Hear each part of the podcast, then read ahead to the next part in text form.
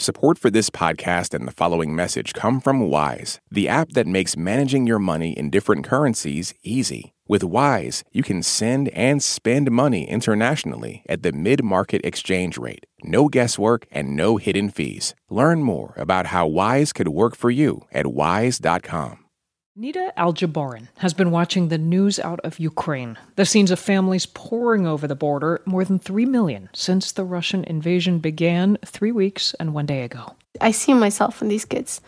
I went through this. I exactly feel your pain. I know how that feels. And I really hate to see other family like leaving home, maybe like leaving part of their hearts in there. Nida fled her home in Syria when she was just 13, so she has an idea of what's next for Ukrainian kids whose lives have changed forever in an instant. This is not an easy experience and this is not fun, but it will definitely shape who you're going to be in the future and it will definitely teach you a lot. Nida is one of three people I talked with this week about the experience of being a refugee, what it feels like, how it shapes you. I'm Viet Thanh Nguyen. He fled Vietnam when he was four. He's now an author and professor. My name is Nida Aljabaran. We heard from her a moment ago. She left Syria as a seventh grader. My first name is uh, Maiwand, and my last name is uh, Basiri. A translator who'd worked for U.S. forces. He flew out of Kabul with his wife and son hours before the Afghan government fell to the Taliban.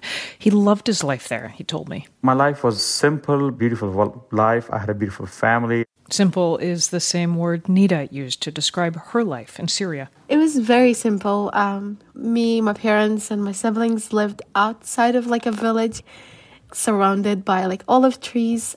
We would walk to school every day. Um, it was very like simple, peaceful life. Viet doesn't remember much about his life in Vietnam, but there are things that nearly 50 years later stay with him. I'm not even sure that they're real, but the fragments I have are all actually mostly related to war, like meeting an American soldier bouncing on his knee, or thinking I've seen a, a tank in the streets with uh, North Vietnamese soldiers on it because our town was the first one captured in the final invasion of 1975. For many Ukrainians right now, the decision to flee has been abrupt. One day you're safe, the next you're not. We heard that sudden urgency in the stories of each of the people we talked to, including Maiwand. Tell me about the day that you left. Uh, it was very chaotic because before leaving Afghanistan, I was. Uh, uh, I did not want to actually come to America because uh, I always thought that you know uh, life is uh, not easy, especially starting everything from scratch. but provinces were falling and areas were taken over by the Taliban. So uh, me and my family decided that I could be an easy target because I've worked so long for the American forces.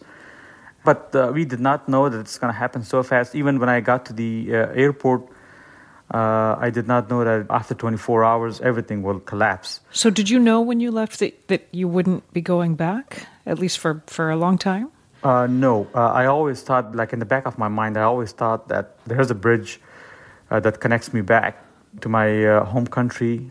But uh, when I got to Doha, there I saw in the news that what's going on in Afghanistan. And that moment I thought that that bridge that connects me back to my home country is destroyed for now.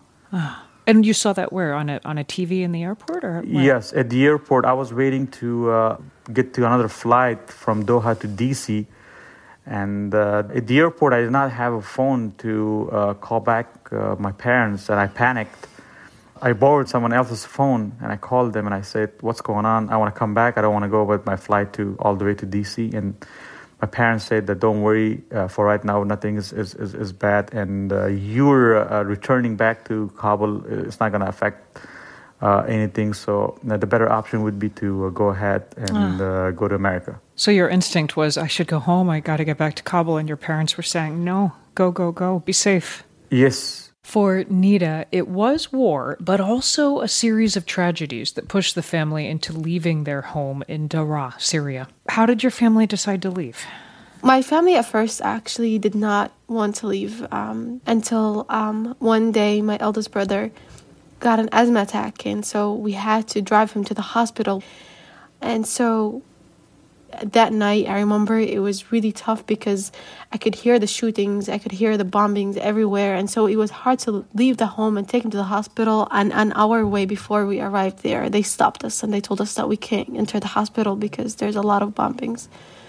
So my brother ended up passing away before he got to the hospital. And then a few months after, my dad also got shot in his leg. And then our neighbor's house got burned out with the people in them. And so that point really my parents were like, yeah, we can see our like how it's going to keep going. So Oh my the- gosh. my dad le- made the decision like the night before we left. And then I just woke up like 4 in the morning and my mom told me, "Yeah, today we have to leave." So, we just took like few clothes with us and then i remember there was like a van and there was full of people like there was already six families in there and we were just all like squeezing in there and we had to like be covered so no one can catch us we sneaked out of syria to al-Zaatari camp This is in Jordan. yes Both Nida and Viet ended up in refugee camps after they left their homes. You arrive, Fort Indiantown Gap, Pennsylvania. This is summer of 1975. What's your first memory there? What do you remember? I remember the barracks, and of course, when you're young and your parents are taking care of you and you're surrounded by other children, it can actually seem like fun, uh, a fun kind of a camp. But of course, that wasn't the reality, and uh, I, I've certainly seen photographs in retrospect of a time in those camps, and there were lots and lots of people. Uh, our lives were completely displaced. People had lost everything, so the pictures show people just trying to adjust to their new realities when their new realities were really devastating. People who'd lost everything. That's a pretty good description for what Nida's family faced too in that refugee camp in Jordan. they gave us like a tent and some blankets food um, and they told us yeah this is your new home and i was like no way this is not where i want to live but it was i was thankful that i was able to escape out of the war. It was, i was just like at that point in my life i, I was just so sad. I, I was like oh, this is it. Like i left my rest of my families. I left my cousins. I left my uncles. What what is this? There's no friends here. There's no family here. But But you were you were safe. yeah, I think my I was like I think my parents made the right decision. Even the right decisions come at a price. But each of the people I talk to has built a new life. Nida will graduate from Syracuse University in the spring, having studied pre med. She wants to work with refugees. Maiwand is helping other refugees get settled here in the U.S. with Lutheran Immigration and Refugee Service. And Viet won the Pulitzer Prize for Fiction and is a professor at the University of Southern California. All are settled now, but their identities will forever be tied to being a refugee. And that's on each of their minds as they watch the images of people leaving Ukraine. When I see children are suffering, when I see women and elderly are suffering, it gives me all the images that I have uh, uh, from my own country. And uh, as a human being, wherever we are, if you're in America, if you're in Europe, uh, we should have open arms for the Ukrainians and we should feel their pain. And I can feel their pain uh, more than anyone else because uh, I come from a country that's been torn apart by war. So uh, I urge uh, people to uh, have respect for the refugees that they arrive and seeking refuge, looking for a safe future. I can only say to them that I feel for them. I've been in their place, and it's a place of terror because you've lost so much, you've left so much behind, and you don't know what the future holds for you. And none of us knows what the future holds for them. But I would say that uh, looking at my own experience among Vietnamese refugees, many of us remain traumatized by what happened, but as a community, we we survived and we, we built new lives and we were able we are able to tell our own stories and claim our own voices Part of the story is that not all refugees have been welcomed with open arms. That is something Nida noted. Refugees are refugees regardless of where are they came from or what color is their eyes or how they look. I think all refugees just should receive the same respect and help from anywhere they go to.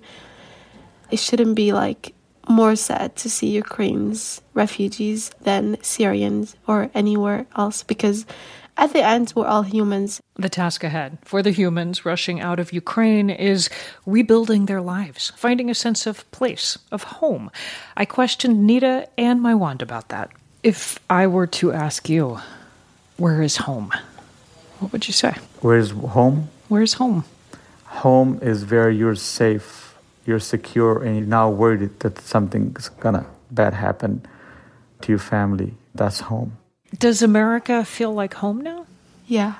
Honestly, if we are gonna define home at first, it's the place that provides you with security, it provides you with all the resources that you need to grow up. The refugees leaving Ukraine must look forward to new homes for now, even as the ones they've left behind, the country they've left behind, still call.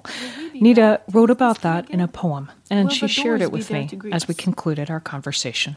I set a foot in the street, not knowing why my body needs. My thoughts fight among themselves, bleeding into tears.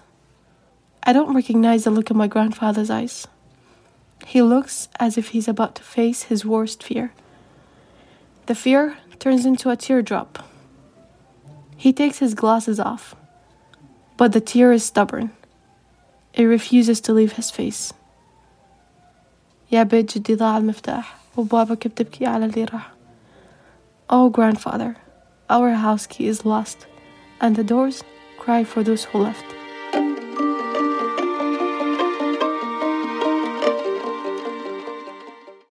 This message comes from NPR sponsor Stearns Foster. Every Stearns Foster mattress is handcrafted for irresistible comfort with indulgent memory foam and ultra-conforming IntelliCoils for your most comfortable sleep. Learn more at stearnsandfoster.com. Support for NPR and the following message come from Edward Jones. What is rich? Maybe it's less about reaching a magic number and more about discovering the magic in life. Edward Jones Financial Advisors are people you can count on for financial strategies that help support a life you love. Edward Jones, member SIPC. Why is everyone so obsessed with traditional wives or trad wives on social media? This week, we're talking about the viral videos of women making marshmallows and mozzarella from scratch, and how behind the sheen of calm kitchens and cute fits, there's some interesting pessimism about our modern world. And that's worth digging into. Next time on It's Been a Minute from NPR.